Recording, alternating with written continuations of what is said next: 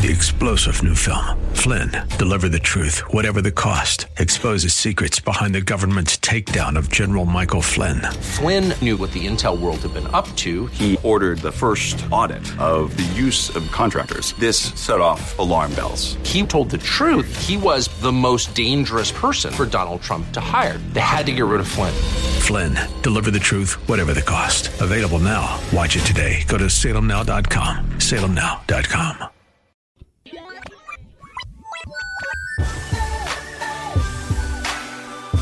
Perspective, teaching, conversation.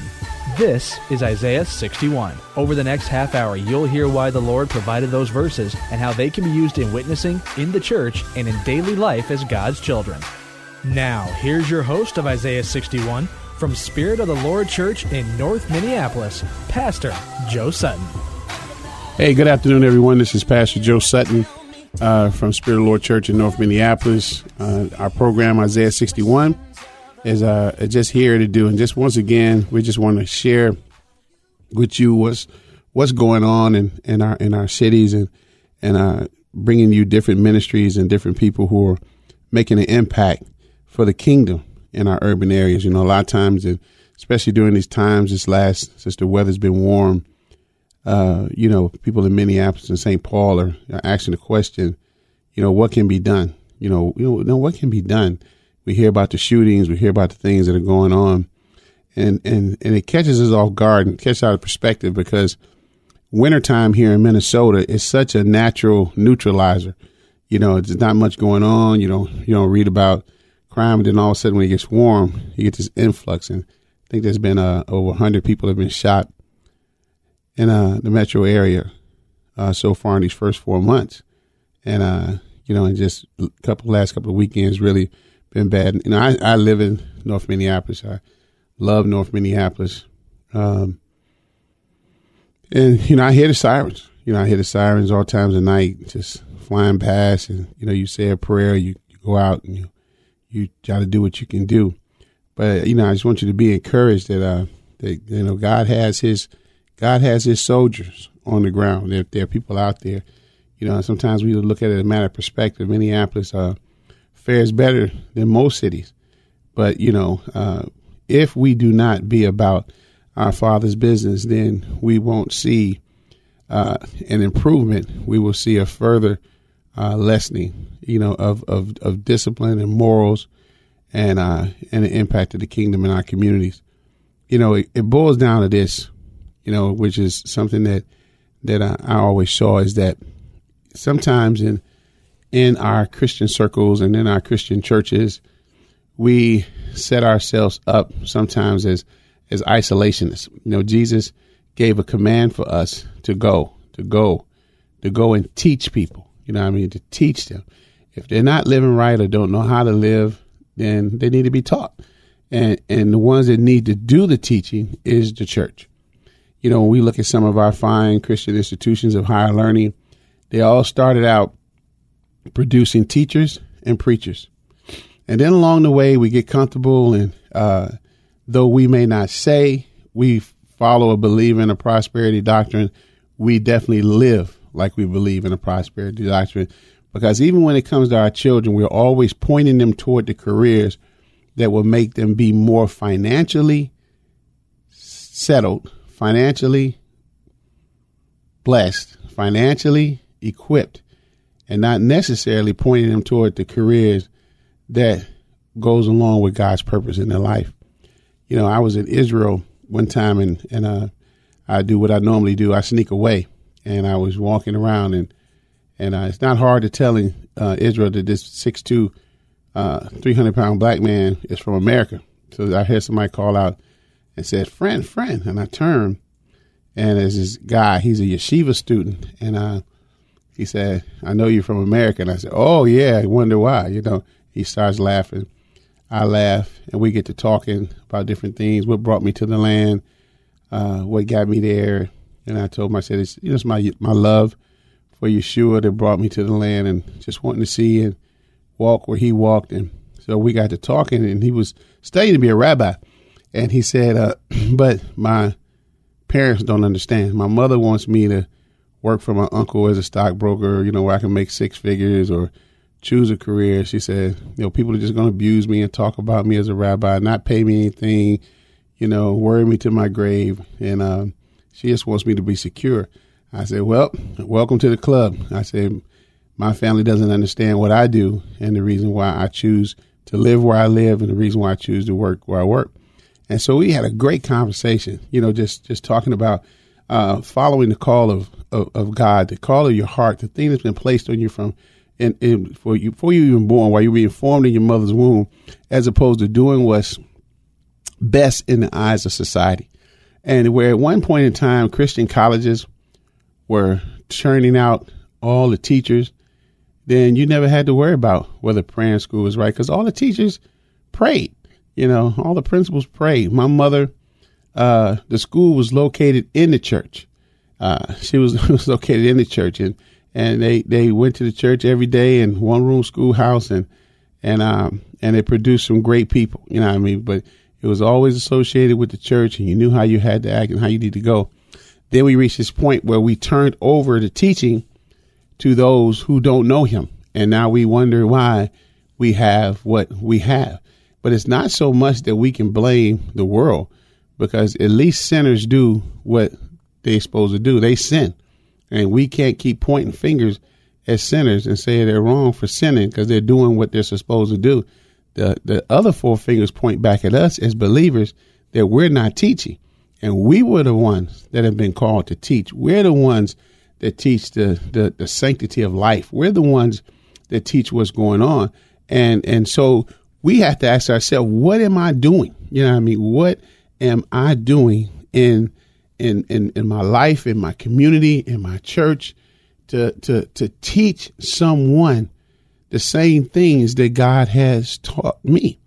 And then that will slow half of us up because a lot of us don't really allow God to teach us and or we allow the agents of God to teach us because, you know, we we may come to service but you know, we avoid Bible study, we avoid prayer, you know, we avoid uh, taking that extra class or two here or there, and uh, and it's there, so we can't teach anybody nothing that we haven't been taught. But you know, my my my plea and cry is back to this: is that that in order for us to look at, and in, my, in my case, in my neighborhood, that we're thinking about the young men who are being shot and or, or doing the shooting and end up in prison, and therefore, you know, it, it just decimates our male population, but at the same time, our female population gets decimated because they're the ones who are who are, who are, who are dating these guys or living with these guys, and, and now they're left to raise a child, usually a male child, by themselves at a young age. You know, going out and about, not really thinking, uh, leading them in the footsteps of their father, and so therefore we have generations just being lost because really they're just doing what sinners do they sin. And it's only when someone righteous comes in and, and teaches them. You know, I, I just love that, that little exchange in Romans and, you know, how can they know unless someone teaches them and how can they be taught unless someone someone is sent? You know what I mean? And so what do we do? You know what I mean? Or do we isolate ourselves and, and, and look for uh, programming to keep our kids in a self shelter safe environment, or do we equip our kids to go out there and be teachers of their generation as what needs to go on. You know, my uh, my son, you know, quoted me as he gave uh, the uh, address at graduation, and uh, about what I always told my kids to do, and uh, you know, I just told them, you know, we we impact.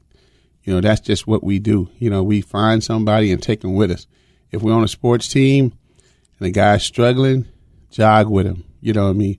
You know, show them how to hit, show them how to throw, show them how to kick, show them whatever. Find somebody that you can share with, somebody that you can take with you on your journey. When you're in the classroom and so someone's struggling, hey, take them along with you. You know, you're in the lunchroom and somebody has no one to sit with. They're not, they don't have friends. Hey, take them along with you and introduce them to your friends. Take somebody with you. Don't just be satisfied with how you advance and don't be satisfied of the accolades and awards that you get because it means nothing if you don't take anybody with you.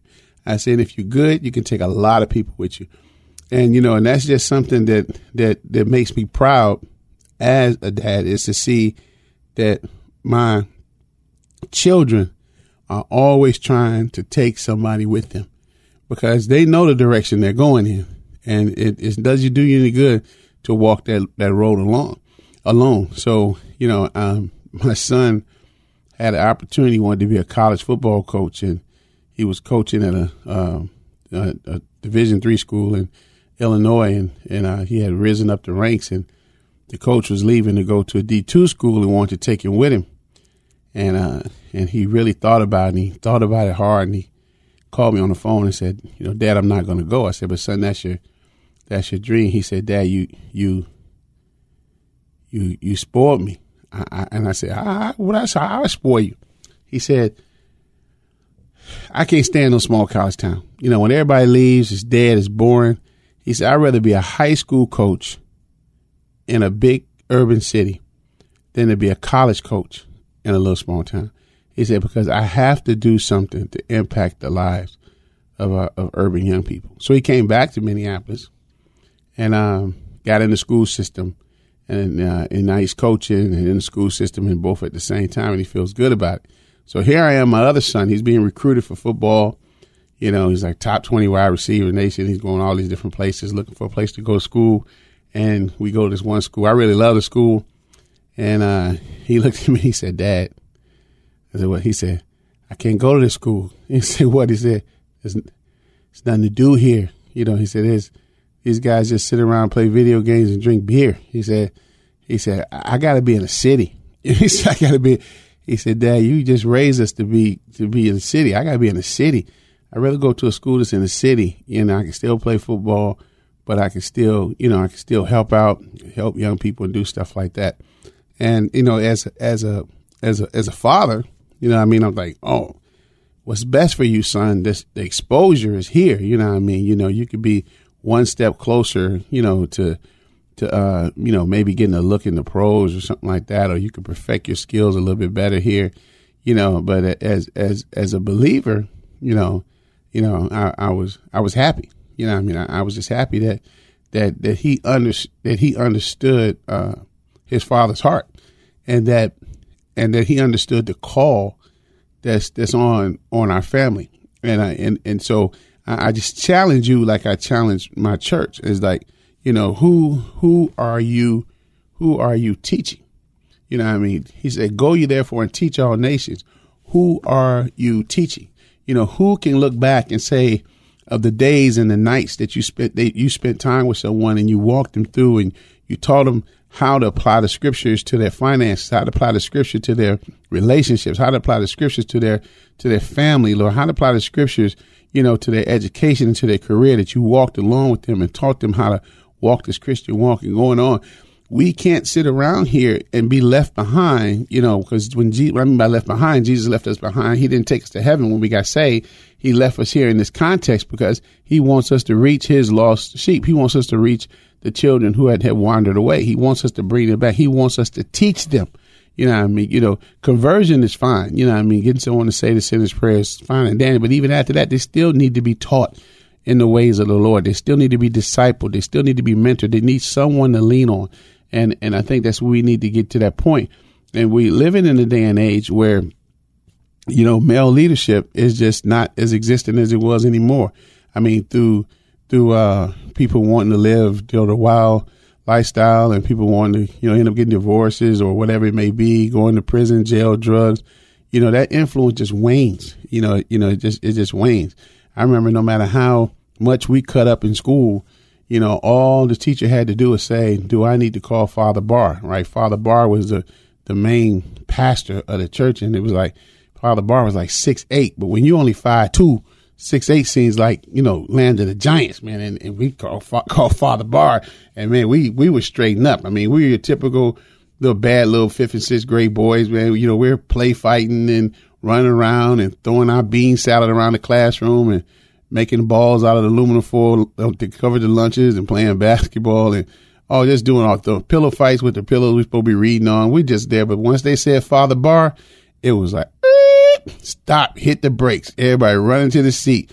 Don't want to see that man. You know, even though the nuns, the nuns, you know, uh, spanked us and took care of business way more than Father Barr did. I don't think Father Barr never hit anybody. He just looked at you and he got there. But that's that male influence. Even with my nephews and, and uh, with my nephews, it's like I've never had to discipline them. But when I step into a room, they just immediately just tense up because it's just that it's that it's that male that male leadership that comes along.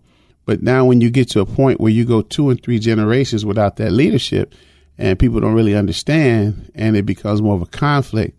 And we have our young men out here just uh, looking for excitement and looking for adventure in all the wrong places. You know, so how, how do we rectify that? How do we bring that to a head? You know, I mean, I wish I knew all the answers, but I do know this that God has people out there laboring in the vineyard. He's bringing up young people with vision. I have an opportunity to mentor some. Uh, you heard them on this show. You'll hear more of them on this show, this show as we go there.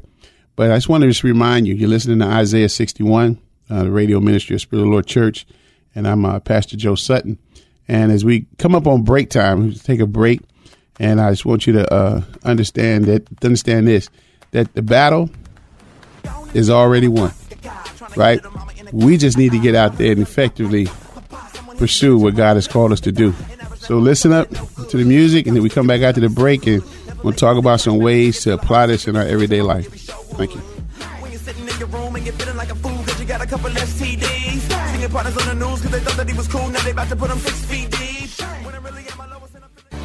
Spirit of the Lord Church is a multi ethnic, multi generational church impacting North Minneapolis and the greater Twin Cities, emphasizing the four pillars of godly thinking, training up godly children, godly marriages, and outreach to the community. Spirit of the Lord has quickly become a staple to some of the people who need God the most. As they focus on Jesus Christ, grace and truth bind them together to become God's best. Join them for service every Sunday morning at 1030 at 1001 Penn Avenue North in Minneapolis. Spirit of the Lord Church, a proud sponsor of Isaiah 61. Recently, Barna Research ranked America's 100 most Bible minded cities. Where did we rank? Only number 67. Our communities need a Christian voice. Our communities need a mission. It is our goal at AM 980 The Mission to provide you with some of the best Bible teachers in the country, from Dr. John MacArthur on the West Coast to Alistair Begg out east, and everywhere in between, including our great local ministry. It's our mission to spread the good news of Jesus and strengthen the local church. We are AM 980 The Mission, the Twin Cities Christian voice. Garvey, get em. Here we go again in circles. I think I heard it all. We've been here before, but we need something more. Something more. Something more. What you said, I can't hear cause you ain't talking about Hey, welcome back to Isaiah 61. And sometimes that's just how people feel that we ain't talking about nothing. uh, we're inviting people to church, and we're hoping that and sitting in the sanctuary will get the job done. When uh, you know God has called us to get the job done, God has given us unique talents and abilities uh, to make sure things happen that we can impact people's lives. You can impact people's lives far better than I can. You know, what I mean, I, I'm gonna tell you, there's no greater joy that I've ever experienced in my life than to uh, lead somebody to the Lord and, and, be able to pray with them, be able to acknowledge them, uh, to bring them into the kingdom. And uh, I used to think that was just the greatest thing in the world until I started watching people uh, fall off, right? And then I realized it wasn't so much as that moment of prayer that what it, what it was. It was it was how I spent time with them and how important was this experience to me in their lives and that, that I would that I would I would give them what they needed to survive. It's just almost like having children. You know, Paul put it in things of children. You have children, you just don't leave them there. You don't always leave them on milk. You don't do that. You you want them to grow. You get excited as they take those steps. Will they fall? Yes, they will fall. You know, I shared with somebody just last week that you know, I understand that you know you're, you're grown and you can make choices and you can choose to love God and you can choose not to love God. But I'm just going to be honest with you, it hurts. It, it, it, hurts. It hurts me to see you in this state, to see what it's doing to your family, and to see what's happening. You know, and uh, you know, I'm gonna share this story before I go into the word and close the word. It's a story about me and being the first one saved in my family. It's hard to lead your parents to the Lord because they raised you and they they nurtured you. And my mother was quick to tell me the reason why I was and I was good was because of the way she raised me. You know, it wasn't because of the power of God in my life. You know, and it was just we would go back and forth a lot of times, and and uh, you know, finally I I was came to my mother and I said, I said, uh, Mom, do you you know she accepted the Lord, but she hadn't changed her ways, and she because no one taught her, she came back uh, from Houston after accepting the Lord, and she joined a church, but the church was just so happy that that she wanted to be in church that they ne- they no one ever worked with her to tell her about some issues in her lifestyle, her that she'd been living with for fifty some years that needed to be changed, It needed to walk through it. The scriptures need to be applied to her life. Uh, she was even so hungry for things that she was she was reading Jehovah Witness literature because they would at least come to the door every week and bring her some literature or give her a book or do something you know, and at the Christian community who has the truth wasn't even moving, you know, I mean, you got to go literally beg some organizations to give you a Bible sometimes, and and so I, I I put my mother to the side and I said, Mom, some things had to change. I said, if you die today or tomorrow, you will go to heaven, but some things had to change. I said, I said, do you love your grandchildren? She said, she said, uh, yeah, I love my grandchildren. I said, well, you need to change your life then if you really love your grandchildren. She said, what does that got to do with my grandchildren? Then I pointed out to her in Exodus 20, you know how it says, and the sins of one generation are carried to the third and fourth of those who don't love them. And I said, I said, Ma, every time you sin, I said, you open up a doorway for your children, your grandchildren, your great grandchildren. And I said, but if they love the Lord, this thing won't bother them. But if they don't love the Lord, then they're going to have to be bothered with these things. I said, you know, I said, so I said, you need to be a great example to them and point them in the way of the Lord.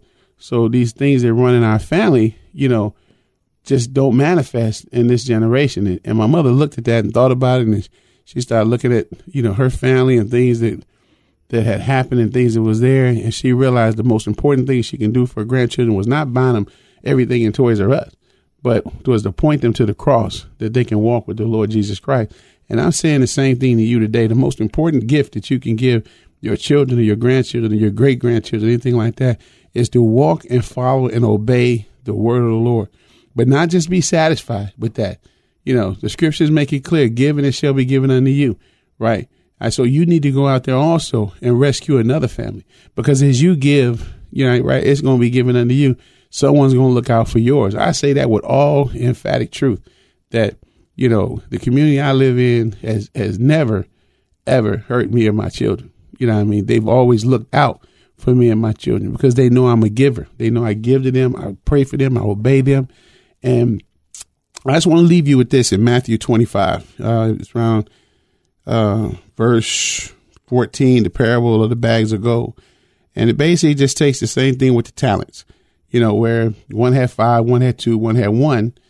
And, and, and, um, when the master came back and gave an account, you know, the one who had five bags of gold brought another five. He said, Master, you gave me five bags of gold. See, I've gained five more. Master replied, Well done, good and faithful servant. You have been faithful with a few things. I will put you in charge of many things. Come and share your master's happiness. He also said the same thing to the man with two. But with the man with one came along and didn't have nothing to show for but the original bag of gold, you know, the master was upset. Even though he got his gold back, he said, he said, You wicked, lazy servant, you knew that I harvest where I have not sown and gather where I have not scattered seed. Well, then you should have put my money on deposit with bankers so that when I return, at least would have had some interest. So he took that bag of gold from that person and gave it to the one with 10.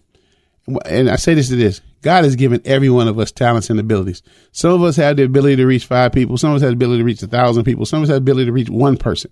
You know what I mean? But there's somebody out there that we can reach, that only we can reach right? And if we don't do that, if we bury that talent, if we bury that gift, if we spend our days uh, watching ESPN and Netflix and, you know, and, and doing things like that, and we don't go out there and reach those that we've been called to reach, you know what I mean? But then try to think that you hire someone like a pastor or an evangelist to come in and do your work for you.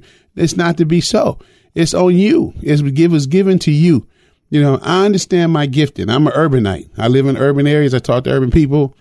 Some people like me, some people don't. Not my problem. That's just how it's always going to be in life. Is you know there. You know what I mean? But I know who I'm called to reach, and that's who I'm reaching. But are you reaching who you're called to reach? Are you teaching anybody? when you stand before God, can He say, "Well done"? He's not going to say, "Well done" because your church attendance. He's not going to say, "Well done" because how much money you gave. He's not going to say, "Well done" because you took the past on a vacation or something like that, or gave him a timeshare.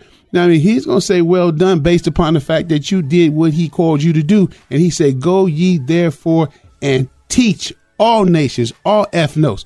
Right? Leave your racism, sexism, ismism somewhere else. Let's go. Right? Let's go. Let's go. Let's go. Teach somebody how to live this Christian life. Don't complain about how this world is unless you in turn do something about it. God bless you. Take care. Till next week. I have a surprise for you.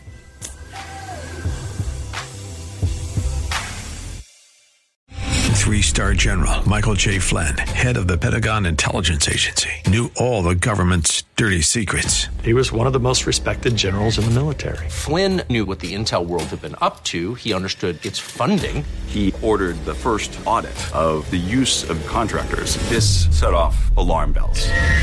The explosive new documentary, Flynn, Deliver the Truth, Whatever the Cost, uncovers the facts behind this scandal. Flynn told the truth. He was the most dangerous person for Donald Trump to hire. I find out the worst enemy that I'm going to face in my life is right here in America. They took my assessment and they wanted me to change it. And I was like, I'm not changing it. They had to get rid of Flynn.